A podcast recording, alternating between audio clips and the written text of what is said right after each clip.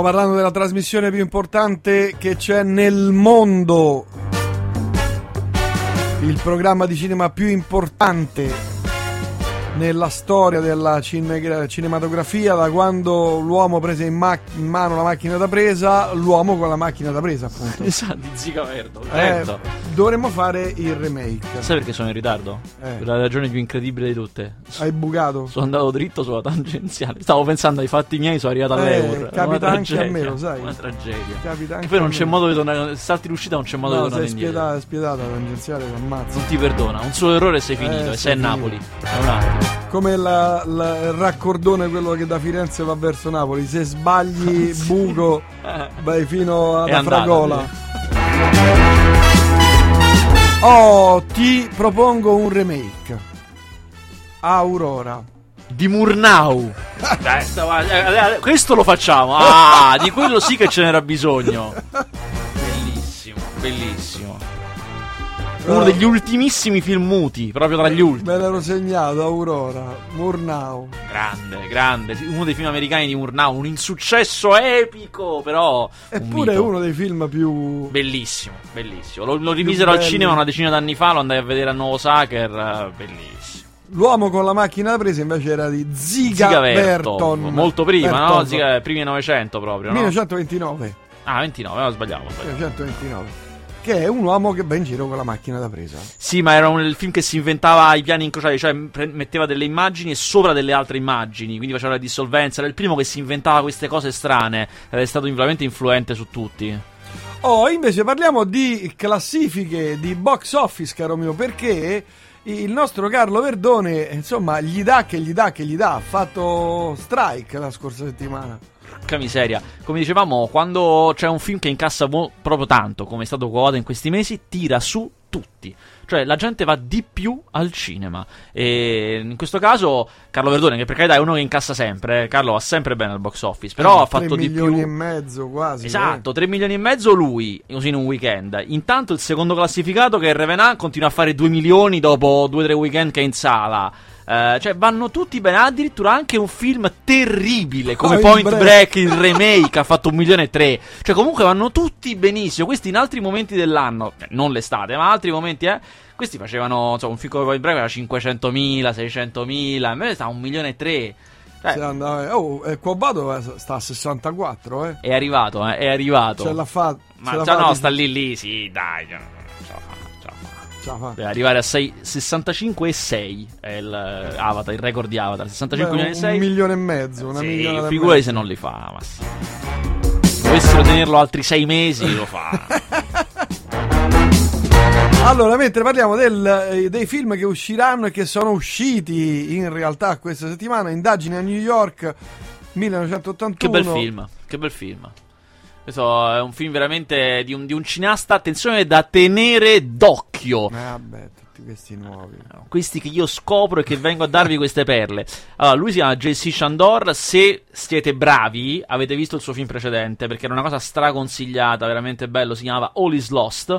Ed era quello in cui Robert Redford sta da solo in una barca alla deriva nell'oceano e deve sopravvivere. Eh, non c'è altro se non Robert Redford che deve sopravvivere nell'oceano. Quindi un, un vecchio, perché comunque nel film lui proprio parte della forza del film è che lui comunque non è un ragazzino, però era intraversata nell'Oceano Indiano, succede all'inizio del film proprio, succede un, un, cioè un problema, la, barca a vela si buca all'inizio del film, anzi ha, anche un bel inizio perché inizia col colpo che buca la barca a vela, lui si sveglia di soprassalto e comincia a entrare acqua.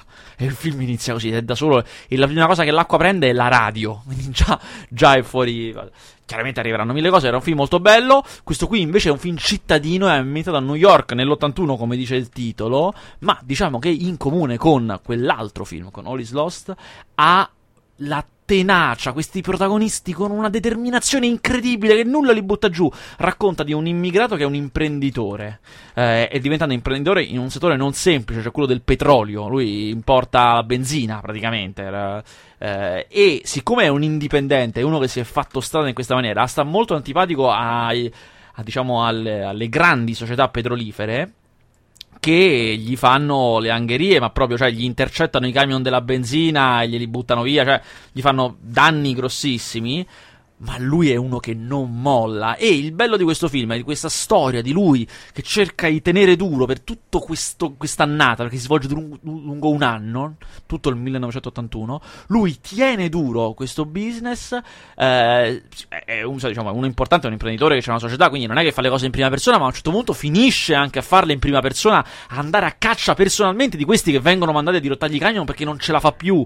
E c'è la cosa che io apprezzo molto di questo film, che lo, diciamo, lo separa da magari altri film con un tema simile, con idee simili, è che poi in tutto questo, nonostante la forza di questo protagonista, si respira un'area di futilità, come se nulla servisse a niente, questo nemico invisibile che lui non vede, ogni sforzo sembra andare verso il vuoto, però lui tiene duro. Insomma, a me mi ha colpito molto, è veramente un bel film e c'è anche un attore da tenere d'occhio che sta facendo sempre più film importanti ed è molto bravo, che si chiama Oscar Isaacs, si era messo in luce con uh, Inside Llewyn Davis dei Cohen, sta anche in Guerre Stellari, uh, sta in Ex Machina e qui pure è protagonista. Mm. Oh, invece qui mi dicono: Ciao ragazzi, sono Marpo. Sono curioso di sapere cosa pensa il critico eh, del film di Checco Zalone, l'inno dell'Italia renziana. A parte, secondo me, non è l'inno dell'Italia renziana. So, già su questo non sono d'accordo. Comunque, eh, Checco Zalone, secondo me, è un, è un film molto carino. Eh, chiaramente. Parliamo imma- di Qua Vado, eh. Poi vado, certo. Immagino che tu me lo chieda in relazione al fatto che è praticamente il film italiano che ho visto di sempre. Che un componente non. anzi, che con il maggiore incasso di sempre. Non il è più, più visto, visto di sempre. È Guerra e Pace. Guerra giusto. e Pace con il maggiore incasso di sempre. Eh, ti posso dire una cosa, secondo me per essere appunto un film con questo record, troppo bene ci è andata. Se ti ricordi bene, i film che prima di lui erano i film col maggiore incasso, italiani, eh, non è che fossero straordinari. Secondo me questo qui nel suo settore, il settore delle commedie spensierate, eh, molto intelligente, non è fatto benissimo, no, però a me mi ha fatto ridere, lo trovo divertente, insomma. Potremmo fare remake di Rimini Rimini. Pensate. Rimini Rimini 30 anni dopo. 30 anni dopo non lo so. Con Gigi e Andrea, chissà che fine hanno fatto. R- rimetti, la cosa di commerciale è che rimettiamo insieme la grande coppia. pensa, pensa che roba. Loro pensionati tornano a Rimini Rimini dopo tanti anni. Ho una grande notizia per te. Guarda, ah, vengo qui beh. con delle notizie per te. 007. Per caso hai visto Tarantino The Hateful Eight? No. No, a proposito, se potete andatelo a vedere a Cinecittà, costa 14 euro, costa molto di più del cinema, però è una grande proiezione nei 70 mm nel Teatro 5, insomma, un'esperienza molto figa, molto premium. I biglietti si comprano su ticketone.it. Sembra che ho una, una, stecca per questa eh, cosa. Sì, Ma in realtà non è vero, eh. No, sul serio, io l'ho fatto, è molto bello, ve lo consiglio. Poi sta per poco. Io credo un'altra settimana ancora starà lì. Poi chiaramente il film andrà nelle altre sale normali, proiettato in digitale. Bene, eh. Però lì lo fanno in 70 mm. È una delle tre sale in tutta Italia in cui è proiettato così. Insomma, è una cosa molto figa. Comunque in quel film eh. è uscita oggi questa cosa. L'ho scoperto. Eh. Ho fatto anche le mie indagini ed è vero. Quindi non è che sono quelle leggende. Dai, dai, dai. In quel film, a un certo punto, per una serie di ragioni che non vi sto a dire, sfondano una chitarra. Allora sbattono al muro. Cioè. Era un. Sì, perché a un certo punto un personaggio prende una chitarra e gliela sfondano. Era una Martin di 150 anni fa.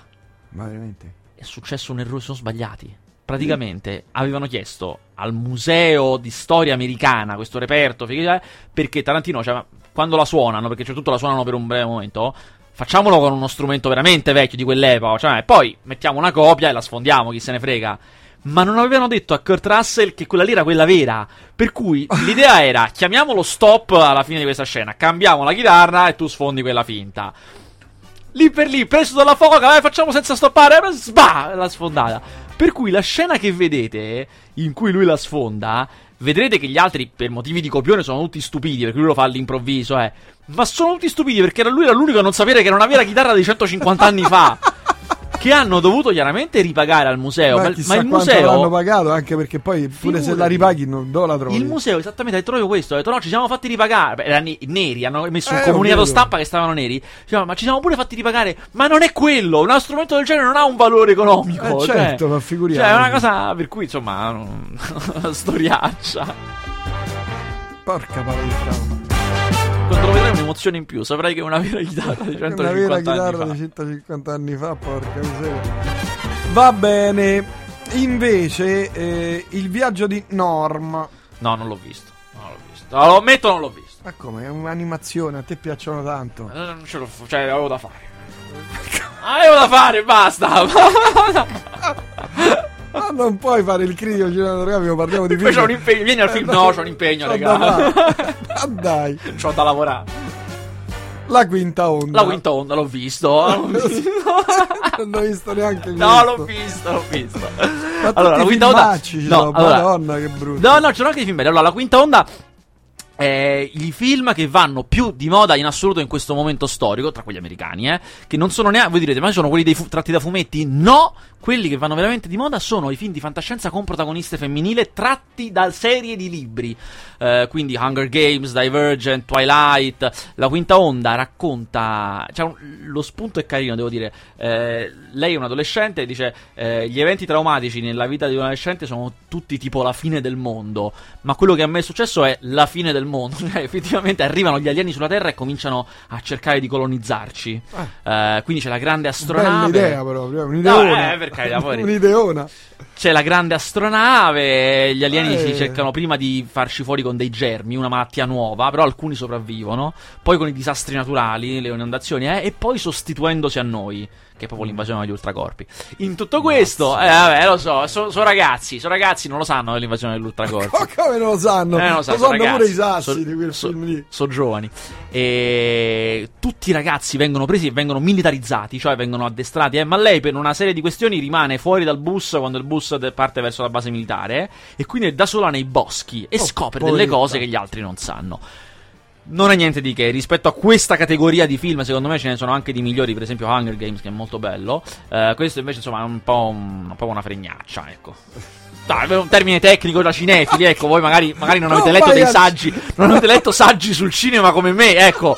E magari non Ma capite non vai al cinema, dici queste cose, ma io boh. È un termine, la critica francese lo usa molto. Pride and Prejudice and Zombies. Questo è un film da te, Orgoglio e Pregiudizio e Zombie. Ma che? Eh, giuro, è Orgoglio e Pregiudizio e Zombie. Cioè, è la storia del libro di Jane Austen, Orgoglio e Pregiudizio, più gli zombie. Ma a dispetto di questo titolo che fa presupporre una cretinata pazzesca, è molto ben fatto. Ora, io sono il primo a esserne stupito. Tutto ebbe inizio con la peste nera. In poche settimane vedemmo i morti risvegliarsi. Non è possibile. E andare a caccia di carne umana. Ora i pochi di noi rimasti hanno un solo modo per sopravvivere. Combattere. Mi sono preparata a questo. nell'Ottocento. Sì, Inghilterra Imbarazzo vittoriana. della scelta di moglie in questa stanza. Le mie figlie sono addestrate alla lotta. Non alla cucina. Ora considero l'universo femminile poco interessante e voi state ballando con la ragazza più bella della sala. Elizabeth è davvero incantevole.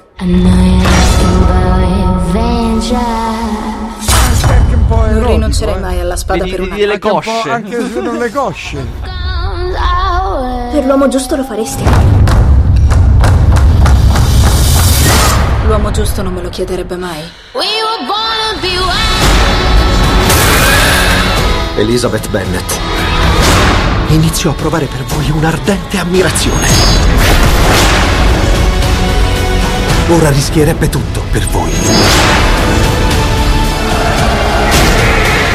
Quando nei film danno del voi eh, mi viene il groppo proprio, non è possibile.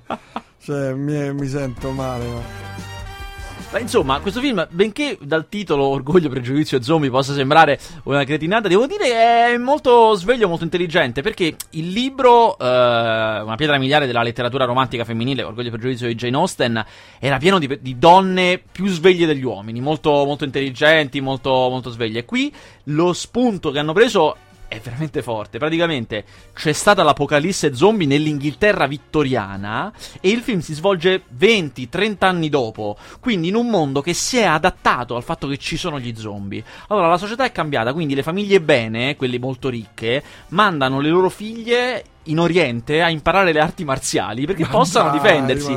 E le, donne, e le donne sono quelle che, le guerriere, quelle che poi combattono, però hanno anche mantenuto quelle usanze da, da Inghilterra ottocentesca, Mm. i balli, i pizzi, i merletti, le corte. Quindi veramente fonde un Le po' cosce. quei due mondi. E cosce soprattutto.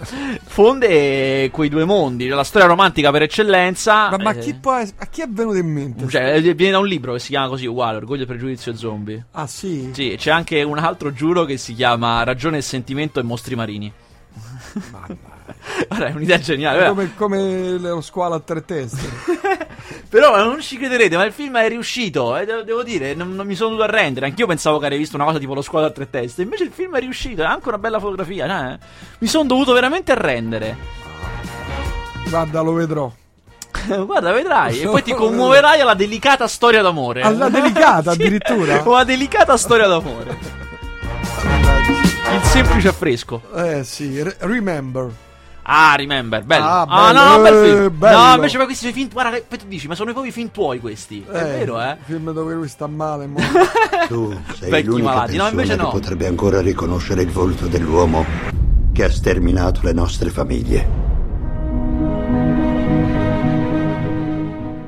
Ti ricordi cosa hai detto che avresti fatto dopo la morte di Ruth? Ho organizzato tutto. Devi seguire esattamente le istruzioni. Si chiama Otto Wallisch. Devi trovarlo. Devi ucciderlo. Passaporto? Noi siamo gli ultimi sopravvissuti. Me ne avevi parlato di questo film. Guarda, è forte. Eh. È forte. È la storia di questo, eh, di questo anziano, anzianissimo. eh, perché chiaramente è ambientato ai giorni no- nostri ehm, ebreo che era stato in campo di concentramento Eh, è in una casa di in un ospizio ormai è arrivato anche un po' di demenza senile non si ricorda bene le cose muore la moglie all'inizio del film subito muore la moglie che era con lui all'ospizio e l'amico anche lui vecchissimo gli ricorda la sua promessa. Avevi promesso che quando sarebbe morta tua moglie saresti andato a caccia di quell'uomo che ci ha torturato. L'amico non può andare perché è sulla sedia a rotelle però lui scappa dalla casa dell'ospizio e è pieno di lettere e biglietti perché costantemente lui non si ricorda più dove sta che sta facendo come gli anziani perde totalmente le cose. Mette la mano in tasca riprende la lettera si ricorda tutto e c'è il numero di telefono dell'amico che invece sta alla grande col cervello che dall'ospizio gli dà le indicazioni. Allora ti ricordi devi andare lì l'hai presa la pistola ti sei recato lì? E lo comanda a distanza e a parte beh, Cavolo, è un film molto forte perché poi c'è un po' di ironia su queste cose americane. Poi lui si compra una pistola. Gli americani danno una pistola, uno non si ricorda chi è, cosa fa. Vabbè, si, si arma di tutto punto e va a caccia per trovare questo nazista che si era nascosto chiaramente. Ha tutta un'altra identità, completamente diversa, completamente cambiato. È un film che ha un grandissimo finale, veramente straordinario. Si chiama Remember. Insomma, un paio di film questa settimana li potremo vedere. Ma guarda, è una bella settimana, è una bella settimana veramente. Mm. Se considerate che esce anche Tarantino, The Hateful Eight, come abbiamo detto, che a me è piaciuto tantissimo. So che ha una parte un po' più eh, in là con gli anni della critica, non sta piacendo. Ho visto molti critici vecchio stampo che, anche, anche amanti di Tarantino, eh, però che comunque non, ha- non hanno apprezzato questo film, ma secondo me invece è un gran, gran bel film. Tarantino ha affermato che il prossimo film western, che sarà il prossimo film, Mhm. lo potrebbe girare in Italia. A lui gli piacerebbe, mazza, mazza se gli piacerebbe. Eh, Riprendere tutte le zone, addirittura dove sono stati girati i film eh, spaghetti western italiani. Guarda, Molti sono stati girati in Spagna, in certo, realtà. in Almeria. Eh, alcuni eh, qui in Italia e a Roma, nelle campagne romane. Sì, che è incredibile. Se guardate, se guardate questo qui Hateful Eight verso la fine, quando i volti sono sudati, eh, sono proprio quel tipo di pasta, di colori, di pelli un po' abbronzate, un po' sudate, un po' sporche di sangue dello spaghetti western. Veramente cerca di replicarli con una maniera incredibile. La domanda è, visto che lui cerca di replicare, ribadisco quella che ti ho fatto la Ah. scorsa settimana, perché i registi italiani non rifanno uno spaghetti western coi perché. controcavoli? Perché Per quello- esempio, ti dico, la scena, eh, sta- stavo vedendo, eh, la, la scena con, mm, eh, sai che noi nei, nei poliziotteschi gli stuntman sono tra i più, eh, negli anni 70 erano tra i più famosi del mondo, tra i più bravi. La, la più lunga eh, scena di automobile inclinata su due ruote che è, che è durata credo 50 secondi, una cosa del genere, che ha retto 50 secondi, è stata fatta in Italia, cioè durante un poliziottesco italiano, Incredibile. nel mondo, cioè una cosa pazzesca. Perché non facciamo un bel film Allora, una, spaghetti western italiano? La prima risposta è che quello che fa Tarantino, cioè riuscire a rifare un, un film con delle idee, insomma, con lo stile vecchio ma moderno, i film di Tarantino, se l'avete visti sapete che sono molto moderni anche, è la cosa tipo più difficile del mondo, cioè ci riesce veramente solo lui, è veramente una cosa impossibile. E dall'altra parte, è come quando ti dico, come se ti chiedessi, ma perché non facciamo un bel disco progressive rock come negli anni 60? Che è difficile fare queste cose fuori dal loro tempo, è proprio difficile. Beh, però noi abbiamo le competenze, abbiamo le maestranze, richiamiamo tutti eh, capito? tutte le maestranze. In realtà le persone che all'epoca. fanno film oggi, chiaramente, magari ci sono anche molti amanti dello spaghetti western, eh, però eh, rifarlo veramente fatto bene preciso, cioè è più semplice cercare di fare qualcosa di nuovo, paradossalmente, anche se il nuovo è sempre molto complicato, eh. Però un calco moderno e antico al tempo stesso è veramente caratteristica dei, di, di Uno Giuliano immensi. Gemma? Chi vedresti come un, un Giuliano Gemma? Adesso, Adesso. che miseria, bella un franco domanda. nero. Un bel duro, cioè uno Un duro, una sì. faccia- Eh, ma solo cosa? Solo l'immenso Favino, eh, solo lui. Tiro fuori Giallini perché già una faccia da cattivo, no? Potrebbe fare semmai il bandito, non Mm. tanto, eh. Però solo Favino Beh, Gia- Giallini, bravo, bravo. Giallini, Marco Giallini, sì. Eh. Sai che mi ha detto, adesso è settimana prossima esce un film con lui che si chiama Perfetti Sconosciuti, una commediola italiana, anche carina, eh, per carità, Eh, però insomma un film, eh. E lui mi ha detto una cosa esilarante, siccome gli- in un'intervista gli avevo chiesto se eh, poi in realtà lui non ami, non preferisca fare i cattivi, lui dice sempre che gli piacciono più i ruoli dei bastardi, anche nelle commedie solitamente prima faceva proprio i bastardi, mentre invece sono un po' di film che fa il personaggio più buono di tutta la storia, e anche Mm. in questo qui, Perfetti Sconosciuti è così. E lui diceva che da quando ha fatto tutta colpa di Freud, che è un'altra di queste commedie in cui era un bravo papà con delle figlie femmine, le cose, eh? Dice, guarda, rimorchio cento volte più di prima. Vabbè, Giuro! no, ha detto ma così, no. ha detto, le signore svengono, ha detto così. Giuro. Rigrolla un mito, porco cane, no. Infatti, secondo me, lui perché è il buono redento. Perché ha la faccia da bastardo, ma adesso è diventato buono. Non c'è niente di meglio di quello che si è redento. Dopo un Mm. passato turbolento, ha messo la testa a posto. Favino, eh. Fammi pensare. Solo che costa, eh? Avino costa. Forse al momento, assieme a Elio Germano, forse è uno degli attori italiani che ti costano di più in assoluto. Ci eh. parlo io. No, perché lo so che tu strappi un prezzo di favore, lo Ci immagino. parlo io. Grande Pierfra. Come mai pompa così? Perché, a parte perché è molto bravo, ma poi dipende tutto Vabbè, da, certo, quanto, è. da, da quanto attiri persone al box office. Tu sei uno che i tuoi film vanno sempre bene, sei una, una calamita per, per spettatori, e allora costi, chiaramente. E lui è uno che piace, piace molto. Poi, come sappiamo, lui fa anche dei film all'estero, ha fatto Rush, eh, ha fatto spesso fa film con Ron Howard, quindi eh, Angeli e Demoni, insomma, è uno anche che ha un, uno scampolo, senza esagerare, uno scampolo di carriera internazionale. No, sono contento perché poi se lo merita perché veramente poi è uno molto molto bravo. Ma attenzione, tra, tra due settimane eh, esce un grande film eh, di un regista emer- emergente, però c'è un sacco che sta nel giro, però questo è il suo primo lungometraggio romano ambientato a Roma ed è bellissimo e si chiama Lo chiamavano Gigrobò, l'unico vero Ah, film ah, di ah, supereroi ah. italiano Quando esce, quando esce? fatto bene. Esce tra due settimane se non sbaglio. Tu stai spingendo sto film a Guarda, quando palla- lo, quando lo vedrai, mi dirai se non ho fatto bene a accettare delle tangenti da loro.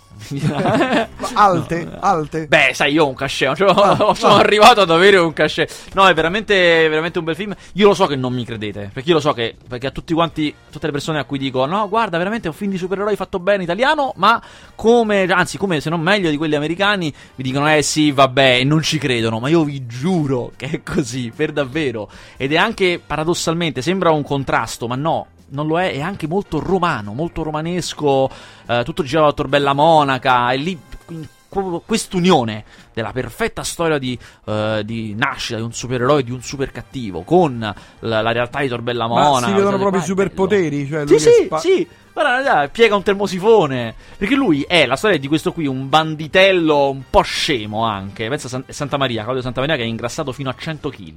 Perché il Mazza. regista lo voleva proprio grosso. Perché devi essere grosso e scemo, sostanzialmente. Mm. Eh, bolso, un po' proprio con l'occhio a mezz'asta, eh. Che non vi sto neanche a spiegare perché tanto si vede all'inizio del film, è più lungo a spiegarlo che a vederlo. A un certo punto, per un incidente, prende, come classico da fumetto americano, prende i superpoteri, super forte sostanzialmente, fortissimo e resistentissimo. E all'inizio veramente, non, veramente scemo, che non sa che fare, non sa che fare. e la prima cosa che fa, che è bellissima, sradica un bancomat, un bancomat intero, lo prende, ah, lo sradica, mascherando, mettendosi una benda in faccia, e se lo mette in casa, non sapendo che quando poi lo forzi, tutte le banconote vengono macchiate, inutili, non puoi farci niente. Allora sta in casa con sto bancomat, le banconote lavate, che poi non sono neanche venute pulite, e soprattutto le videocamere di sicurezza, anche se lui aveva, insomma, una benda, eh, l'hanno ripreso, che c'è uno che sradica un. Dice, ma come fa? finisce subito su YouTube, diventa l'idolo proletario perché contro le banche, per cui tutto Torbella Monaca tappezzata di murales di lui col bancomat in mano. eh. E chiaramente Stai spoilerando, eh, attenzione. Sì, vabbè, questa è una trama marginale. In realtà la trama vera è un'altra che non vi dico. Questa è così una cosettina che, che accade a margine, giusto per la parte, la parte più divertente, più da, da ridere del film. Però insomma è molto forte. C'è un grandissimo, vedete, c'è un grandissimo cattivo, interpretato da Luca Marinelli, che è uno degli attori più interessanti che ci siano tra quelli che stanno emergendo adesso. Che fa un bellissimo cattivo proprio da, da- da fumettone americano. Io ti consiglio Buongiorno papà. Con Ma Marco è Giallini piaciuto, che fa il guarda. fricchettone. No, a me A te è piaciuto? A me invece mi ha lasciato un po'. Mm. Un film di Edoardo Leo con Raul Bova e Marco Giallini che fa il rocchettaro fuori tempo Fa- massimo. bravo, fa il fricchettone rocchettaro che suona la chitarra. Beh, devo dire a me è piaciuto. Guarda, lui recita. Raul Bova recita bene. Marco Giallini fa giganteggia. Alla grande. proprio, Quel pezzo giga- nella doccia mi ricordo da morire da ridere. giganteggia veramente. A me è piaciuto questi, questi filmetti così. Mi... Un cuore tenero. Fatto guarda. bene, fatto molto bene. Un cuore tenero. Vedrai ti piacerà anche Orgoglio e Pregiudizio e Zombie. E zombie, quello sicuramente. Va bene. Altri film che sono usciti questa settimana? No, questa settimana sono questi. Eh, ti volevo dire una cosa. Ah, sì, mi ha raccontato Gabriele Mainetti, che è il regista romano di Lo chiamavano G. Grobò, che lui con questo film di supereroi chiaramente ha tribolato molto per farselo produrre. Insomma, ha ricevuto vera- mi ha detto che è andato da quasi tutti i produttori italiani lungo 5 anni. Ci ha messo 5 anni a riuscire a farselo Mazza. produrre. Ma in mezzo 5 faceva- anni per farlo produrre. No, faceva anche altre cose in mezzo, però Vabbè, insomma... se no moriva di fame, Sì, certo. Eh, certo. Continuava a girare con sta cosa, non si arrendeva. E nessuno glielo voleva produrre, perché chiaramente... Ma tipo, tutti gli dicevano, guarda, semplicemente gli italiani non si vanno a vedere i film di genere. Basta. Commedie o film d'autore. Basta. Non, non si fa altro qui in questo paese. Fine. Mm. E poi non si sa, nessuno li sa fare qua, non abbiamo le maestranze, no. Invece, adesso vedremo se lo andranno a vedere, eh, io spero di sì. Ma insomma, il film è venuto molto bene in realtà, e se lo merita. Cioè, girato e girato bene. Ma benissimo, ma proprio cento volte meglio di quello che facciamo di solito. Ma proprio, proprio un gran bel film. Mm. E mh, dice che comunque, siccome il film è stato presentato al Festival di Roma, quindi qualcuno già l'ha visto a, a ottobre, poi ha girato un po', diciamo, nel giro dei produttori e dei distributori, già l'hanno visto. Ma mi raccontava oggi che la situazione è cambiata da così a così. Cioè, adesso gli dicono: Grande, grandissimo, tu, Ah, ehi tu! eh, io volevo, eh, Sì, però sì. perché non sei venuto da me? Esatto, perché- Te l'avrei fatto io. Lui mi ha detto proprio: i due, gli unici due da cui non era andato, gli hanno detto: Ma cioè, se venivi da me, ma guarda, se venivi da me, ma te lo facevo io il film, no? Solo che lui è spietato, se sta Poi, cosa la racconta proprio. Nel mondo cui- del cinema è così, Sì, eh. Guarda sì. perché... Grande, mitico, facciamo il prossimo! Mitico. Facciamo il prossimo! Infatti dice che il prossimo già ce l'ha in cantiere. Gli ho detto, ma cioè, il prossimo è il 2 di questo? Lui mi ha detto, no, un altro. Poi, qualora questo andiamo bene, facciamo anche il 2 e diventa, diciamo, il suo terzo film. Però in Mm. mezzo ce n'ha già un altro di genere, non di supereroi, ma comunque una roba di genere. Mm. E, mm, e niente, dice sì, proprio la situazione è proprio cambiata com- completamente. L'ho visto al cinema, bellissimo quel Lo film. sapevo Sei stato io, eh. grande, Ero sicuro. stato grandissimo. Ero sicuro che andava Vediamoci bene. a cena una sera. ti capita che ti vediamoci a cena una sera. La sera. Quando cazzo è? Ma che sera? ora? Quando? Ma qua- Sabato, venerdì? è? Una sera. Magari c'è un impegno. Ci facciamo un aperitivo, eh? A Mo- no, a Monti non va più di moda, Monte Sacro. Pigneto? No, che Pigneto è No, finito vecchio, da scusami. Monte Sacro. Monte Sacro? Eh, adesso va, va, va. Compro lì casa, un appartamentino da affittare Vai. ai, ai turisti. Saresti tra cioè, staresti avanti proprio, Ah, capito? grande. Investo tutto là. Monte Sacro è il futuro. Tutti i miei milioni. Vendo quelli. Dov'era quello di a coso? A quelli sì, quelli a Pigneto, quelli di un po' di tempo. A Garbatella, ormai No, superatissima. Garbatella oramai vendo, basta, basta. Avevo comprato un palazzo, lo vendo. Vedi, e ve- vedi, compro Monte- un palazzo. Monte Monte Sacro, metro? Cosa Se- è cambiato? Adesso No, no, non c'è la metro. Cosa, co- cosa- cosa orienta queste cose? Non si sa. Guarda, io la bazzico da, da- da- da tanti anni perché insomma, abitando relativamente vicino, vado a mangiare da lì, c'è un ristorante, fanno cose romane, romanesche, eccetera. Tra l'altro anche buone. Oddio, si chiama? Porco non mi viene mai il nome di quel posto.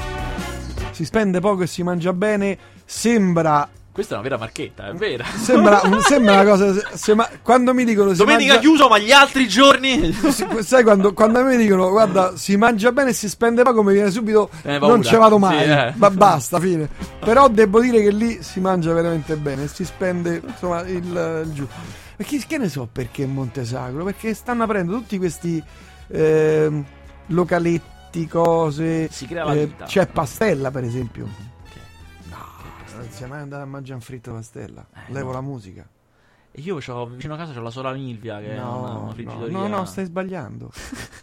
Te lo dico sinceramente, guarda, ho tolto la musica. No, sono, sono un Stai- po' stai mortificato questa cosa. Stai sbagliando. Devo andare da pastella. Fritto di pastella. Oh, ma, Te ne mangi 70 kg ma anche, anche 80. Eh. che quando vai a mangiare i fritti di solito mangi in supplire la notte stai ma- mangi 70 kg di fritti lì. Dove- Cioè, dormi bene, capito? Dormi bene. Dici faccio la Sono dei ragazzi L'unica trasmissione di cinema che, Che parla di fritti. Io non devo capire su Rai, non credo. come? Dove su Radio Rai capitino queste cose. Beh, poi non stanno avanti con noi. Questo è vero, eh. Un po' lo Questo è fa. vero. Questo è autentico. Fammi dire dove sta. Eh, gu- guarda le Gottardo. Poi, Eh, ragazzi, no, infatti. eh, non c'è una nota negativa. Eh, no, eh, sì. Cioè, non- perché non gli voglio niente. Cioè, non toppano 5-6 volte e non sbagliano mai. I classici fanno note strane, fritti strani. Fanno tutto quello che si può friggere, loro te lo friggono. Ma hanno una pastella che fanno loro che è leggerissima. Una cosa. È un buchetto. Ci sono tre tavoli. Tre tavolinetti. E un'ape fuori. Sai che cos'è l'ape? Piaccio. Viaggio. Che loro hanno acchittato come tavolo. Ah, ok. E lì poi t'appoggi. Zona Brancaleone. Zona Branca, eh? Montesagro, sto Sì. dicendo. Sto dicendo Montesagro, Montesagro. T'ho detto Montesagro, vabbè. Montesagro. Guarda, se vai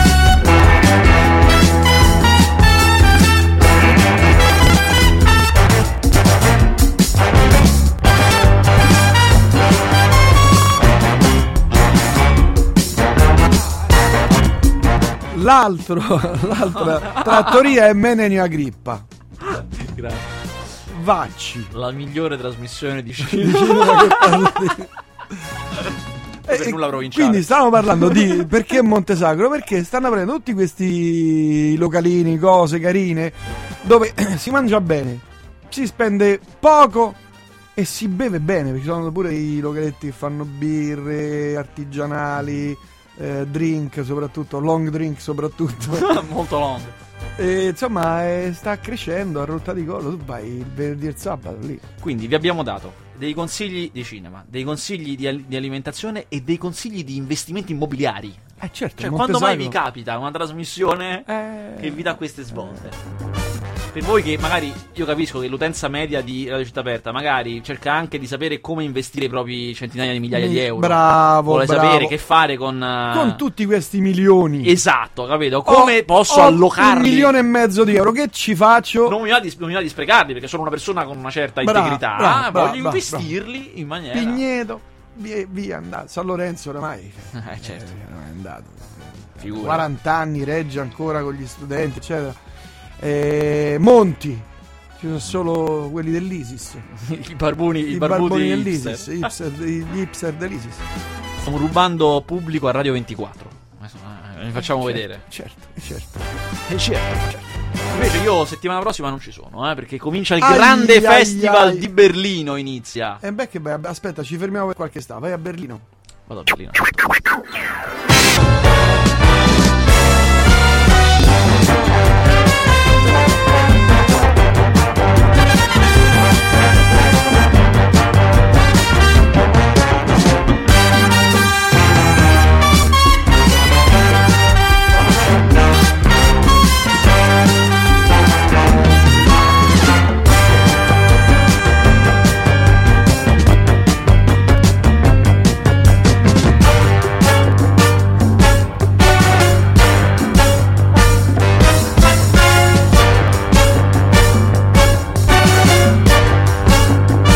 Comunque, torniamo a bomba. Bene ne grippa. Porta la tua fidanzata. Ogni tanto, poveretta, l'ho vista l'altra sera qui alla Ma riunione. lei è così brava a Eh, cucinare. Era, era proprio distrutta. Non mi porta mai fuori. sta sempre al cinema. Ma io invece Pure quando i cinema stimolo- sono chiusi, gli ho detto: Ma sei sicura? Guarda che delle volte i cinema sono chiusi. Dice sì, sai, avevo pensato a questa cosa, però io mi fido. Alle volte quel, me viso angelico, me li, ingenuo. faccio, me li faccio aprire per me, capito? Ma lei, Come si io poi- chiamano? Marzia, Laura, Barbara. Lei è così brava, io poi la stimolo a cucinare, capito? Ma no, amore, fallo tu. Eh, lo fai tu, ti metti là, sei Stava- brava. Stava poi. lì con quei pantaloni, poverina. Non mi porta mai fuori. Eppure sono tanto carina. Io non do fastidio. Le dedichiamo questo brano.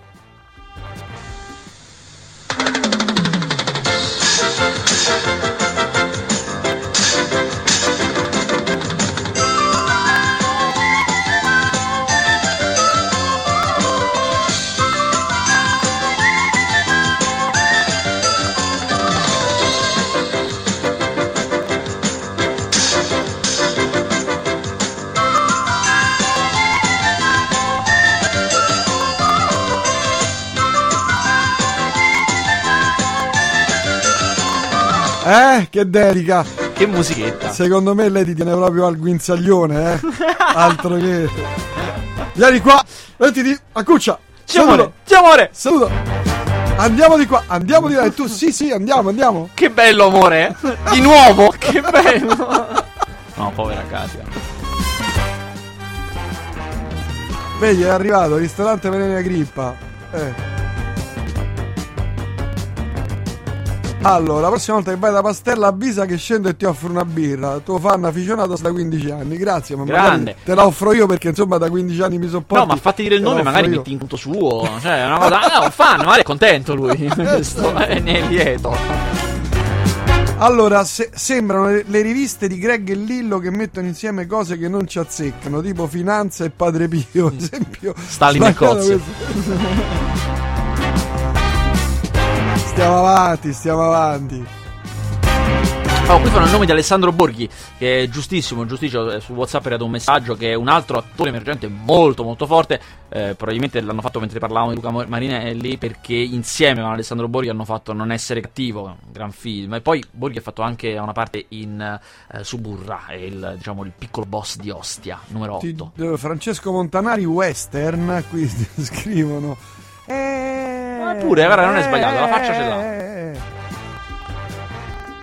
Mi volete dire che Giallini come Lee Van Clift Prince, grazie per aver conoscere gli Houston. record- Ah, eh, ah, gli Houston abbiamo un problema. Mi ricordano i cari vecchi a The Busy Shank. Porco cane, oh.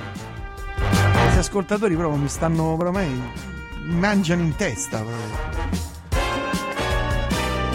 Oh, poi mi chiedono informazioni su amplificatori giradischi, ma ne parliamo dopo, insomma, appena abbiamo finito.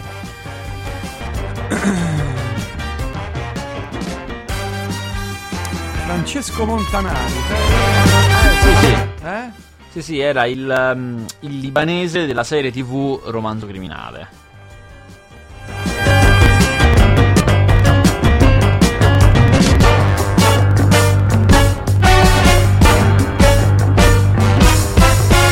Allo- eh, beh, allora pure il freddo. Ah, pure il freddo, certo. Pure il freddo che abbiamo. Faccia si chiama, si chiama Lui si chiama Vinicio Marchioni. Vinicio, Vinicio Marchioni. grande. Che fa? Fanno teatro oramai loro perché film. Eh, Vini- lavora- quello che lavora di più era quello che faceva il Dandy. eh, Ma dai. Sì, fa. Poi beh, alle volte magari neanche lo riconosci perché poi lui è uno molto bravo, è uno che si maschera molto, cambia anche fisico, modo di camminare, è un gran trasformista. Eh, però insomma, quello che lavora di più. Però come spesso capita a chi diventa molto famoso in televisione, poi è difficile riuscire anche a fare cinema, sono cose complicate.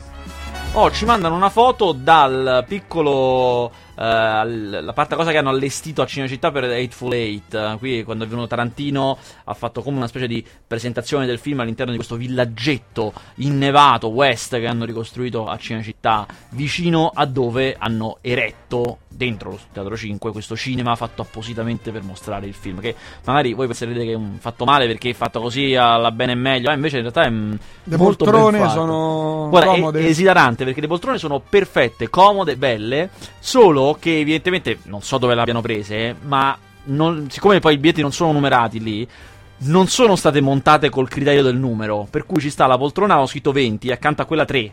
poi c'è 17, poi 15. Però insomma sono poltrone molto comode, tutto quanto. quindi eh. chi, prima solo arriva caso. alloggia? Eh sì, eh sì, sì, sì. Una sala comunque molto grande con uno schermo immenso, cioè non c'è nessun punto in cui si vede male, perché eh, dovete immaginarvi che nei cinema normali il gestore ottimizza la sua sala, cioè eh, volentieri mette una fila in più, diciamo. eh. Eh, proprio sotto. mm, Esatto. Invece questo qui è stato fatto un cinema apposta per questo evento, non, cioè, non è che devi spremere fino all'ultimo centesimo della gente, non c'è misura, per cui c'è tra la prima fila e lo schermo c'è uno spazio immenso, cioè potete stare tranquillamente in prima fila, Ah, senza non è nessun che problema. esci con gli occhi No, no, ma veramente c'è tanto, tanto, so, Mm. 10-20 metri di spa di, lo- di lontananza. Perché spieghiamo, il 70 mm non è come i, i film. Ciao, ciao Gianluca, ciao. Come i, i- cinema che ci sono ora e gli schermi sono piccoli, piccoli. no? uno schermo di più di 30 metri, uno schermo grandissimo eh, che ci si può permettere perché il 70 mm, come dice la parola stessa, è la pellicola è più grande del 35 mm, è il doppio più grande e quindi ha molta più definizione. L'immagine, detto in due parole, regge, regge anche su uno schermo grandissimo, per cui è un gran piacere vederlo. E pensa che dei tre cinema in Italia che lo fanno, uno, quello a Bologna, in realtà non ha questo gran schermo, è uno schermo normale perché è un cinema. Mentre invece l'altro di Milano, l'Arcadia di Melzo, è il miglior cinema d'Italia per qualità. Assolutamente, senza nessun ombra di dubbio, è un cinema stato dell'arte di qualsiasi cosa: sedili, schermo, grandezza, distanza, proiettori e proiezione, cioè le cose sono proiettate perfette. È notoriamente. Non è come qui in Italia che abbassano la No, potenza guarda, delle, della il proprietario è un maniaco e lo dico con tutto l'amore che ci si può essere questa cosa perché è uno che ci tiene tantissimo a tutti gli ultimi ritrovati cura tutto personalmente ed è universalmente noto come il miglior cinema Il miglior di tutta cinema Italia Sì, assolutamente è un posto che gli, appa- gli appassionati vanno tipo Mecca tutte Ah, le sì? cose, tutti i film più belli, più qualitativamente elevati stanno sempre là, nella sala quella molto grande. Senti, ma io eh, tirammo fuori questa cosa all'epoca quando iniziò il, eh, il cinema digitale. La storia de- della lampada che abbassano è vera, perché io l'ho in- Ah, sì, è vera perché ma- intuito guarda, questa è vero da perché sempre. Proprio, perché proprio si vedeva che proprio manca la luce. Proprio, cioè- Era, era vera buona negli anni 70, sostanzialmente eh, nei proiettori c'è proprio una lampadina, anche non, è, non è come la lampadina delle lampade, no, però comunque è quel concetto, cioè un, Nel un- digitale un è oggetto, ancora peggio. Sì, è un oggetto che proietta quella luce che poi andrà a finire sullo schermo. Eh, ed è la cosa che si consuma, cioè si, si cambia continuamente come la mette della, del, del coso. Per cui è diciamo un costo più o meno importante per una sala. E chiaramente più la usi, più ammortizzi il costo, meno la spari, più la userai, più ti dura. Quindi è tutto Quindi in tu dici testa. che a Milano usare. non fanno come qui a No, Roma. all'Arcadia di Melzo sicuro no. A Roma anche, non è che dovunque, però certo ci sono anche dei cinema dove la tirano a Ho risparmiare. visto certi film che non si vedeva niente. Quello che so è Cioè, che I neri hanno proprio buio. Gli, gli ultimi ritrovati sono visto a una fiera di settore. Ho visto un nuovo proiettore Sony, per, non per casa, eh, proiettore da cinema. Delle bestie immense che arrivano fino a terra. Eh. ricco, Voglio comprarmi Per carità, posso. per carità. Eh, sì, poi ti autorizzo io. Ce la porta USB a SCART. degli MP4. E mm, questo nuovo proiettore in cui proprio il ritrovato è che le lampadine sono a laser, cioè non c'è luce vera, è laser e quindi Ah.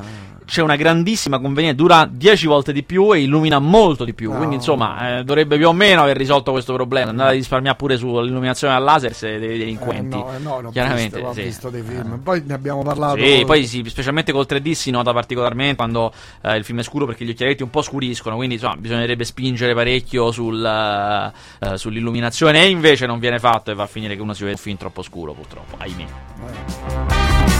Va bene, noi ce ne andiamo così come siamo arrivati, senza un vero perché. Non ci sono altri film. No, questa settimana Exto.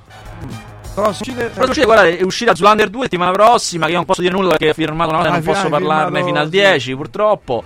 Ehm, uscirà Truth, che è un bel film sul giornalismo, que- quelle, quelle corazzate americane con Robert Redford, che ve le guardereste tranquillamente, Milio- milionari. Lo vedo domani. Dom- cioè, dopo domani, lunedì, vedo Milionari, un film italiano di gangster. Curioso di vedere com'è. Ah, ed esce Do- Dalton Trumbo, L'ultima parola. Un film in cui c'è Brian Cranston, ovvero il protagonista di Breaking Bad, eh, che fa questo vero sceneggiatore americano che fu, siccome era accusato di essere comunista, fu messo all'indice, cioè non doveva più lavorare con nessuno nella lista nera. E siccome lui era un attivista, era uno che non si arrendeva, eh, cominciò a lavorare mh, prima per quelle le, le società che facevano filmacci ignobi, che nessuno lo assumeva proprio. Quindi cominciò a lavorare per questi che facevano dei film terribili, l- l- mannaro contro Contro Dracula. Ercole. Esatto, con un altro nome. Poi, sempre con un altro nome, cominciò a fare la scalata. Ma a un certo punto lui arrivò a vincere due Oscar con un altro nome che non poteva andare a ritirare. Ma è una storia vera questa? Sì, sì, verissimo. L- un Oscar era per vacanze romane. Ha scritto lui. Ha scritto lui. Sì, e un altro era per un altro film meno- che non è più passato alla storia, insomma, però comunque vinse l'Oscar per la miglior sceneggiatura, cioè non l'Oscar miglior film, miglior sceneggiatura proprio, e non li, poteva, non li poteva andare a ritirare, tant'è che alla fine anche lui, fu anche lui a riuscire a far finire questa cosa della lista nera dei comunisti che non potevano lavorare, perché a un certo punto fece questa grande intervista in cui disse sono io. Sono io e dice: Allora, non solo questa cosa che avete fatto, sta caccia alle streghe, non avete trovato né un agente segreto, né una cospirazione, né niente, zero. Avete zero agenti scoperti eh, e due Oscar vinti da uno sulla vostra lista nera. Quindi la lista nera non serve a niente. Comunque lavoriamo. Solamente ci state solo maltrattando. Eh, L'unica cosa. Bello, bello. Bel film. Grazie Vasquez. Ah, no, venerdì prossimo non ci sei, quindi vai a, A Berlino. a Berlino. A L'hai Berlino. voluto dire proprio a tutti quanti. Ma guarda, non vorrei che non si sapesse, ecco, che vado a Berlino. Eh, magari è un peccato, uno si perde questo dettaglio. Questo è il minore. Ma insomma, in Europa ha una sua importanza, Però sai. fa eh. freddo, lì fa freddo. Eh. Sì, fa freddo. Occhio però, che fa freddo. Sai, la, la gente importante di cinema si trova lì, ecco. Ecco, è un posto dove puoi alimentare i tuoi contatti, ecco. Una sera andiamo al ce- a cena insieme. Ci vediamo a Berlino? Una di queste sere andiamo a cena insieme. Conosco un ristorante Alexander Plus, ci vediamo là. Passa a trovarmi, eh, mi raccomando, ti aspetto.